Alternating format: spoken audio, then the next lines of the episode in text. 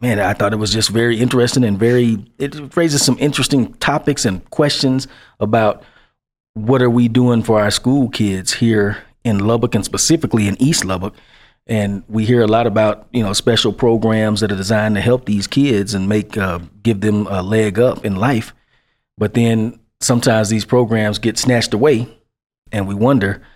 how does that comport or fit with that that mission of trying to help kids if you're taking